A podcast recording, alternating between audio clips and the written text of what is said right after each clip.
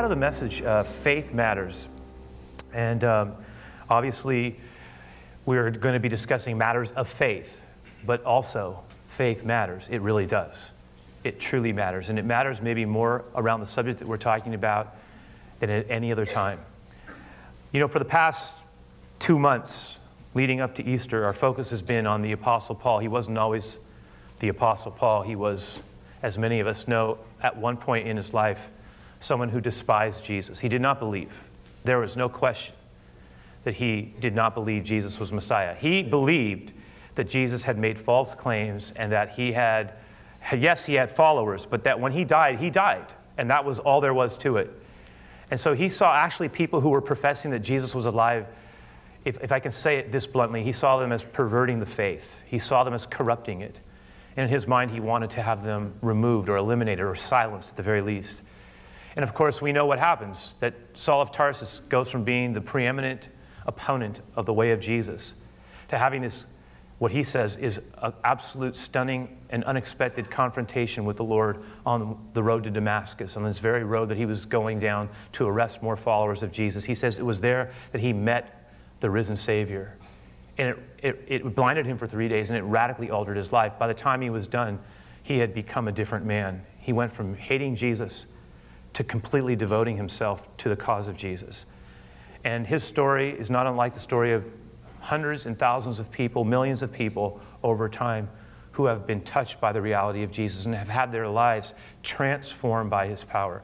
I say all that, though, to say this that Paul has some things to say about life and death. And he wrote these words that I would like us to look at because they're initially going to sound pretty strong. And jarring, maybe in their own right. This is found, and you can look with me in your handout, in 1 Corinthians 15, verses 14 through 19. The apostle is writing this years, years have passed since he has become a follower and advocate of Jesus.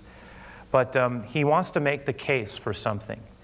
He wants to make the case that everything that is connected to Jesus and everything that he said he believed, and that we who would follow Jesus believe, is dependent on his resurrection. That's why Easter is such a big deal. Look what he says. He says, If Christ is not risen, then our preaching is empty. And he says, And by the way, your faith is empty. It doesn't mean anything. And, and on top of that, we're found to be false witnesses of God because we have testified of God. We said, look, he raised up Christ. And then if he did not raise him up, and in fact, the dead do not rise as well. And if the dead do not rise, then Christ is not risen. And if Christ is not risen, then your faith is futile, meaningless. You are still in your sins. None of this even matters. Though then also everyone who's fallen asleep or died believing in Jesus, they're just gone.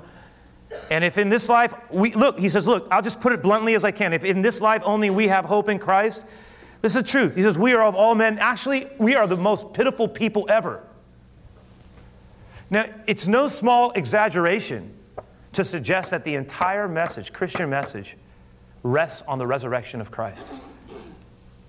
The apostle basically says emphatically that if Jesus did not rise from the dead, as he said he would do, and as his previously shaken followers, disciples, ultimately believe that he did as well, because that's the only way to explain how they would ultimately give their lives away, testifying to that reality. If, if they knew it wasn't true, it's one thing to die for a lie, it's a whole other thing to die for something you know isn't even true. But I'm going to suggest what Paul is putting on the board is this. He's saying, look, if Jesus didn't rise, he says, number one, just be aware of this. Faith in him is absolutely futile, it's empty, it's worthless, it's completely incapable of changing or affecting our spiritual condition. So don't even waste your time with it. Number two, he's basically saying not only that, if Jesus didn't rise, not only is the faith that we have in him meaningless, he says, um, honestly, he says, and he's speaking of himself, he goes, We're just false witnesses, we're just liars and deceivers. And he says, on top of that, anybody who's believed in the promises of Christ, if Jesus didn't rise, then they are absolutely hopeless. There, in fact, he says, if Jesus didn't rise and this is all there is, then this life is absolutely meaningless in and of itself. And, and he takes it one step further. He says, there's no hope and there's no promise. And, and so, you know, he goes, you just got to give up on the pipe dream. And then he says, and one, oh, by the way, one final thing I'll add to that. He says, not only is, is faith in Christ meaningless? Not only are we liars and deceivers if Jesus didn't rise, not only does that mean that this is the end and there's nothing more and no hope in Christ beyond this life, he says, you know what else? We are the most pathetic people in the world. He says, he says, I, I says, honestly, he says, if that's the case, then followers of Jesus are nothing more than deluded fools, worthy of nothing more than just absolute pity, because we're believing in something that is, is not only untrue, but then on top of that, not only are we believing something untrue, we're ordering our lives around it. Now that I've made everybody really happy, all right, um, I realize I've upped the ante big time. I have. Paul did too. Because the bottom line is this if Christianity, if the way of Jesus, which is the way I like to describe it, because there's a lot of wrong that's been done in Christ's name. But if it's nothing more than a human invention, like um, a, a sedative, a coping mechanism, another kind of a drug, just another religious philosophy, just a different take on things, then honestly, it's hardly worth anything resembling passionate devotion and commitment, and it's certainly not worth suffering for or even denying ourselves over. I mean, that's kind of what Paul's really getting at here. He, he, again, he's nobody's fool. He's saying, look, if there's nothing to this thing, then don't waste your time. He says it's not worth it. In fact, later on in the letter, you know what he's going to end up saying? He's going to end up saying something very interesting. He's going to uh, actually say, in, that, in the 32nd verse, he's going to quote from Isaiah, and he's going to say, Look, if this is all there is, he goes, The truth is, don't even bother with Jesus. He says, Just eat, drink, and be merry. Um, live it up as best as you can because we're going nowhere, and this life really doesn't mean that much anyway. In fact, he says, pretty much whatever you do, anything that you really want to do, um, don't bother um, trying to be something that, again, I, I hope we understand this. He's saying, Look, if, if there's no, if, if, if Jesus isn't risen, and if none of this is true, what Jesus is talking about, then don't even bother with the serving people, doing good. If you want to, fine, but if you don't, don't. It doesn't really matter. Who decides right and wrong? How do we define right and wrong? I mean, that's part of what Jesus is getting at here.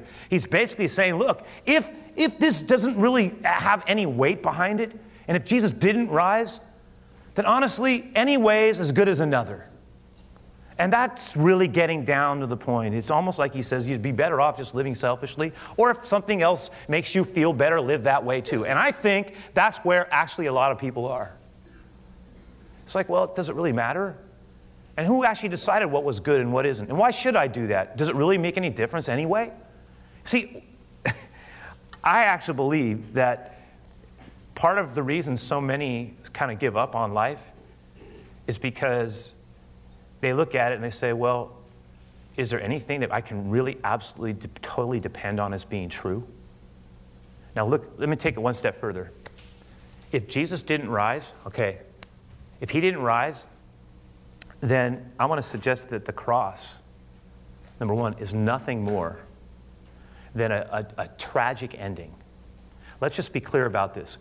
We talk about Good Friday. if that's all it is, it's not that good. Because if anything, if, that, if the cross, if, if, if, if Jesus didn't rise, then it's actually not Good Friday, it's Bad Friday. It's not good at all. It's just a tragic ending to maybe what was a potentially noble life, but it was a bad ending. It was very bad. To be utterly forsaken, to be stripped down, basic naked, to be, to be pinned up on a cross next to two thieves to die so shamefully, so ignominiously. It, to be worthy of contempt, to have your enemies spit on you and laugh at you and deride you, to have your body shredded for what? If that's all there is, that's no victory. There's nothing there. If Jesus didn't rise, by the way, here's one more thing. he's, he's just then a, another teacher with no real, and I mean another teacher, I mean just like a number of any teachers, with no real authority.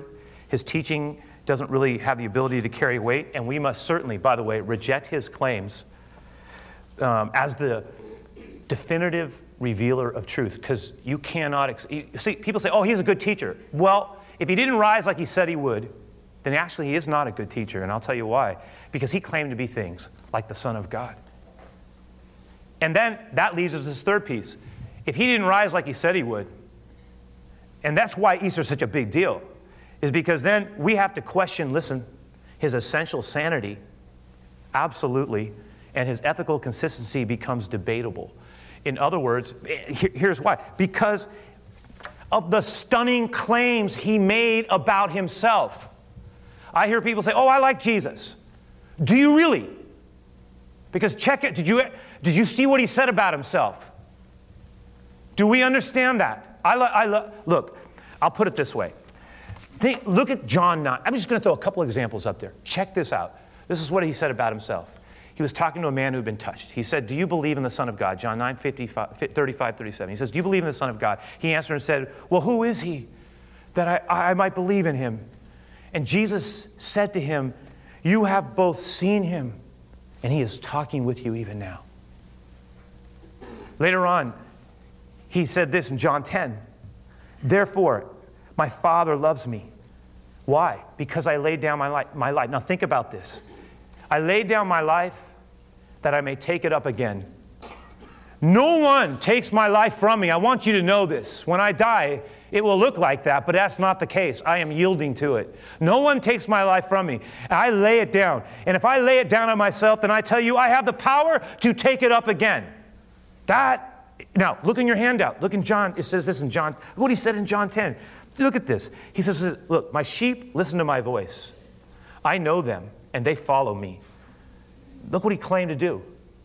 He said, I give them eternal life. That is a life beyond this life, a life now and a life yet to come, a present reality and a, and a future reality. He says, I give them eternal life. That's what he promises. I will be with you. And then you will never perish. Death will not be the final word over your life. No one can take you. If you walk with me, no one can take you away from me. No one can snatch them away from me, for my Father has given them to me, and He is more powerful than anyone else. No one can snatch them from my Father's hand. I tell you, Jesus said, speaking of God, my Father and I are one. And once again, it says the people, look at this, picked up stones to kill him. They were about to throw stones at him and kill him, murder him on the spot. And Jesus said, At my Father's direction, I have done many good works before your eyes. You have seen them. For which one are you going to stone me?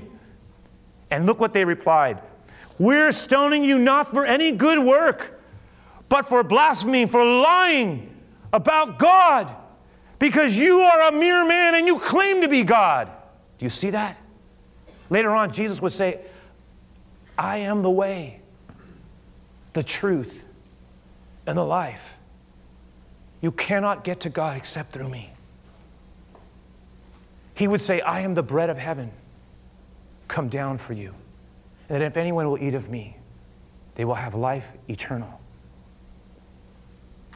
Look, here's the thing Jesus then would forgive sins. He claimed he had come down from heaven. He said that if people believed in him, they would live forever. And I want to suggest that the fact is that Jesus made some incredibly, listen, no matter where we are, Jesus made some incredibly radical, polarizing statements that are either true or they're not. They're either true or false. He said things. In other words, people say, Oh, yeah, I believe in Jesus, I believe. Do you? Do you really know what he said about himself? There was a man who even though he wasn't quite like Paul, he influenced a generation very significantly. He didn't start out as a follower of Jesus. In fact, he was an atheist. He called himself an atheist. He was a professor at Oxford, later at Cambridge. He was a friend of someone who you'll know, or at least you'll know what that person wrote, because the author of The Lord of the Rings, Tolkien, invited this man, C.S. Lewis, to come and investigate Christ. And he went from becoming a atheist, an unbelieving man, to what he called himself to be the most reluctant convert ever. He says, they, they brought me kicking and screaming into the kingdom. But he said, I found my way. And later, when he said his heart opened up to Christ, this man of tremendous brilliance opened up his life. God had given him a unique gift, and it was the ability to write words. Words that have the ability to transcend even a, a time, in a, a time that oftentimes captures words and doesn't allow them to move into another generation. But C.S. Lewis's words and the way in which he talked about the, the relationship that person can have with Jesus, his creative mind, his imagination, the gifts that God gave him, allowed for him to help a lot of people come to saving knowledge in Jesus. But one of the things he talked about was his classic book. It's called Mere Christianity, just what Christianity really is. And in it, he makes a statement. Because I remember even in my own life when I was just beginning to really get serious about following Jesus, I was um, in high school, and I had actually read a very small little book it was called More Than a Carpenter. And in it, the author, Josh McDowell, talked about how Jesus could not be simply just a man and a good teacher, that he really didn't leave that option open. He was building off of something Lewis had wrote. I asked them if they could give you this, and you have one. I want you to see it. I'm gonna, this is a part of um, this book, little book. Uh, you know, marker, which is just designed to, you know, for us to just remember mark Easter morning 2014. But on it is a portion of C.S. Lewis's A Mere Christianity. I want you to look at it with me in light of what we've just been saying. Look what he says. He goes, Look, I'm trying to prevent anyone from saying the, honestly, the really foolish thing that people often say about Jesus. What he needs, and he says, This is what it is. That I'm ready to accept Jesus as a great teacher. Yes, I, I agree he is a great teacher but I do not accept his claim to be God. That is the, and, and he says, that is the one, and Lewis says, that is the one thing we must not say. A man who was merely a man and said the sort of things that Jesus said would not be a great moral teacher. No, I tell you, he would be either a lunatic on the level with the man who says he is a poached egg, or else he would be far worse than that, the very devil from hell. You must make your choice. Either this man was and is the Son of God, and else or else he is a madman or something worse. You can shut him up for a fool, you can spit at him and kill him as a demon, or you can fall at his feet and call him the Lord and God. But let us not come with any patronizing nonsense about his being a great human teacher. He really has not left that, that option open for us. He did not intend to. He did not intend to. He said things. And I thought, you know, Lord, on this Easter, we talk about the resurrection of Jesus. I, I feel like it's so important for us to actually decide that, you know, this is either, either Jesus meant exactly what he said, and his death was simply a pathway to life, and he is the answer for a, a broken humanity for every one of us. And in him we have a promise of life beyond this, beyond this one, a home yet to come. That is a great promise. Because at some point, all of us will wrestle with our own mortality. I know it is the delusion at times of youth to think that we will live forever, but we will not. And these earthly tents of ours will betray us someday, even the best of us who have the best, highest levels of nutrition and exercise nonstop. we may delay time, we may fake out time, but we will ultimately have to leave this world. And Jesus talked about how there is a home beyond this life.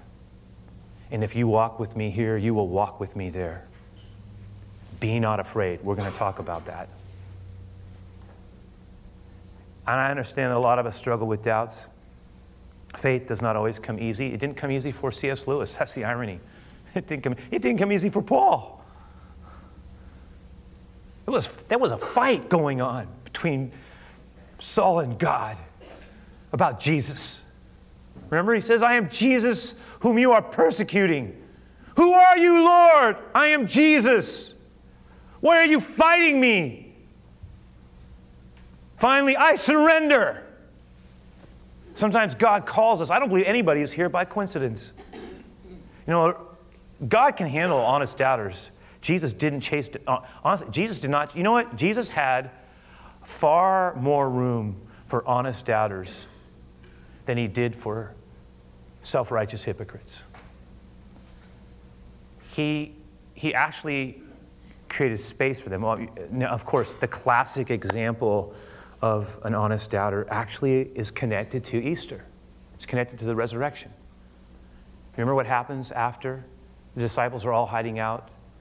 They had run for their lives. Not one of them had any intention of dying for Jesus. They were just scared to death. He told them, You'll all flee me, every one of you. Peter's case, he had denied him, not halfway, all the way. Judas betrayed him to the core, already killed himself. The disciples are hovering. It looks utterly hopeless. they have nothing to look forward to but broken dreams.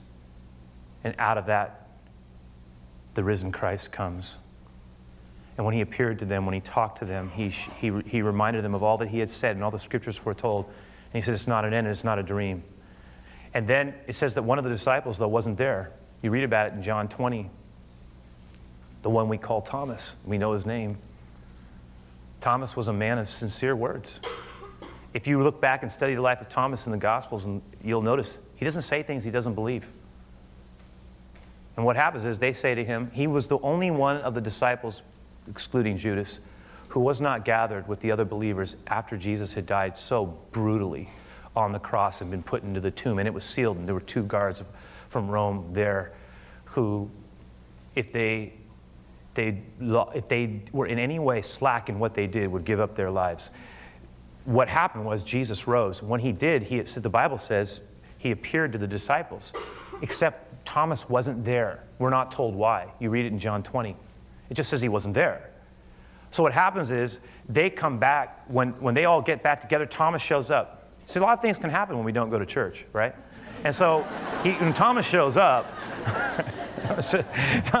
Thomas shows up, and they say, he said, what happened? And they said, well, you weren't here. You missed it. He's alive. We saw him. You're not going to believe it. And he goes, You're right. I don't believe it. I believe you are deluded. I believe you want to believe it. I believe that you believe that you saw him, but you didn't see him. And in fact, I will tell you this unless, and I want you all to hear this, this is basically what Thomas says. Unless, just say, unless I put my finger, got it?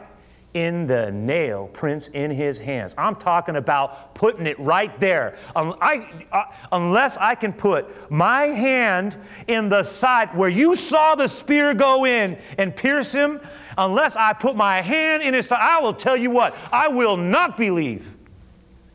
I don't care what you guys say. And I know you want to believe, but I don't believe. I am no fool. You know what happened? It says eight days later. I don't know how it all. There's, the post resurrection appearances of Jesus are impossible to sort of order. They're, they're sporadic and, and I'm not going to say chaotic, but they, they have, they, he, will, he would appear at times and then not appear. He would, time and space, the way Jesus was before he died and rose, which is, by the way, interesting because it, it gives us implications about what the next life will be. And the Jesus after resurrection, the, the time space things that were binding him were, were very different. Uh, he, says that he appeared eight days later to the disciples. This time Thomas is there. Jesus says to him, Thomas, Thomas, peace be to you. Oh, Thomas.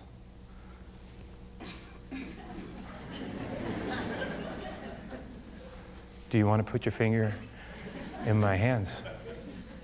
And, it, and Thomas says, I, there's no way I can do the moment justice. My Lord and my God. And Jesus says, Thomas, do not be unbelieving, but believe. Because you have seen, you believe. And then he, he shoots the arrow through time to all of us, every one of us who would follow. He says, Thomas, because you have seen, you believe, but blessed are those who have not seen and yet believe. It's powerful. Well, isn't that like just blind faith? I don't think so. I don't think so. How do you can't put love in a test tube, but you know when it's there. Can't can't see the wind, but I can feel it.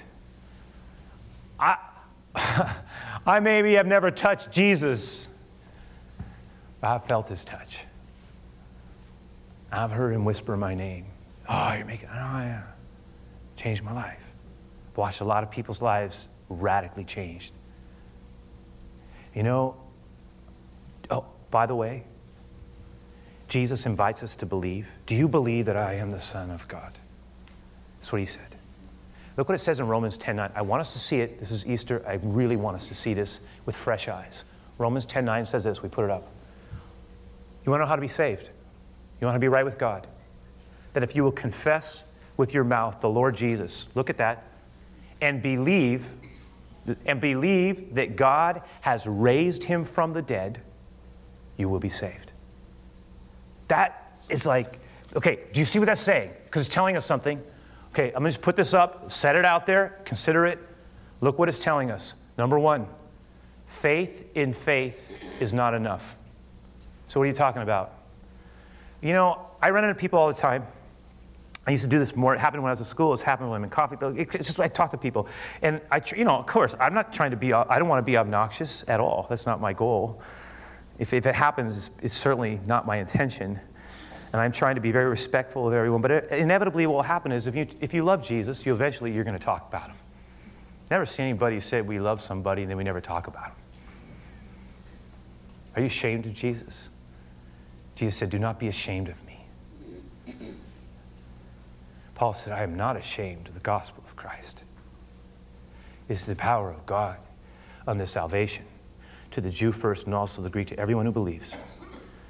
But I remember I'll have conversations with people, and I don't say this derisively, but in the, in the context of the conversation, uh, I'll, I'll hear someone say these words, and it's not uncommon. And I probably would have said them myself. Oh, you know what? That is so cool that you believe something like that. I'm really happy for you. That's great. Everybody has to believe in something. Whatever it is, you can believe in this, you can believe in that. You know, the key is that you have something that can get you through. And I listen to that, it's almost like what I'm hearing is so, as long as you've got like this medication that can get you through life because you're not strong enough to handle it without it, I get it. That's your crutch, no big deal. It's your coping mechanism, no big deal. Whatever works for you, that's fine. Hey, it's okay. But I'm gonna, can you hear me when I say this? I'm, I hope, you hear my heart. I don't mean that arrogantly. But I'm gonna say this I'm with Paul in this regard. If that's all this is, then give me a pass. I, I'd rather have real nothing, right? I would, than something unreal and made up. I would. I don't want it. I don't want it. According to Jesus in the Bible, just having a faith, a belief system is not enough. It's, it's not enough to say, oh, I believe in something. I believe in God. Yeah, yeah, yeah, yeah, yeah. No, no. It's who and what we believe that matters. At the end of the day, that's what Jesus taught us. Now, we can decide we don't believe, but everything rides on that. It does. Secondly, I'll just put it out. I'm not going to take a lot, lot much longer, but let me put this up because we've just read about it. Hear me out before you run me out, out of here. The cross is not enough. Faith in the cross is not. You, what are you talking about? Come on off that stage, you know? Notice that verse does not say, if you confess that Jesus died, right? Died um, on the cross because he loved you, you will be saved. Now, it's I know he died on the cross because he loved me. It's my favorite, the great verse. But you know what? That's not enough. Because the cross without a resurrection is nothing. It is empty, worthless, and meaningless. All the things that Jesus said, if that's all there is, he said, Look, I am going to die, but I am going to give my life away, and I can bring and I can take it back. I am going to die for you so that you may live. I am going to pay a price that no one can ever pay that only God could pay his own self, that he has come among us and he is me. And I will give myself away that you might live.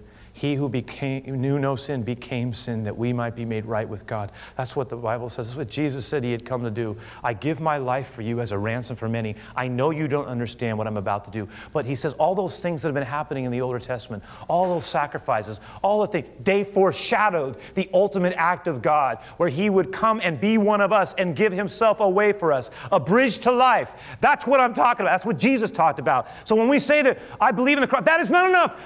The, the confession of Him as the risen Savior is the key. And honestly, that brings me, and when that happens, when that really happens, because if He's not the risen Savior, listen, He's either a dead liar or worse. We cannot have it both ways. I know, I just upped the ante big time. But that's what Jesus said. If you believe that I am He, I am the resurrection and the life. No man, no man will die if you believe in me. That was what he said.